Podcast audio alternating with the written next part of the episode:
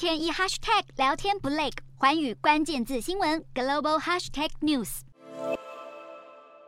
俄罗斯总统普丁在十八号前往圣彼得堡视察一间军火工厂，谈论他对拿下乌俄战的胜利毫不怀疑。普丁声称，俄方的军工业正在提高产量，其中防空飞弹的数量是美国的三倍，等同世界其他国家总和。普丁表示，这将成为俄罗斯在战场上获胜的主因之一。与此同时，俄方的瓦格纳佣兵集团创办人也对莫斯科当局跟西方国家之间的剑拔弩张发表了看法。普里格金在社群媒体上批评克里姆林宫没能封杀美国的 YouTube 平台。他声称 YouTube 有四成的影音内容都带有政治目的，把矛头指向俄罗斯，形容这个平台是资讯瘟疫。而反对关闭 YouTube 的人都是俄方叛徒，因此克里姆林宫早就应该对 YouTube 进行封杀。另一方面，欧洲政府的联合智库预测，欧洲要在今年迎接第二波乌克兰难民潮，估计会有四百万人涌入，让欧盟国家压力倍增。据估计，自从战争爆发以来，已有大约七百九十万个乌克兰难民逃往欧洲。智库分析，俄方看准了移民问题是欧洲社会的压力锅，所以企图火上浇油，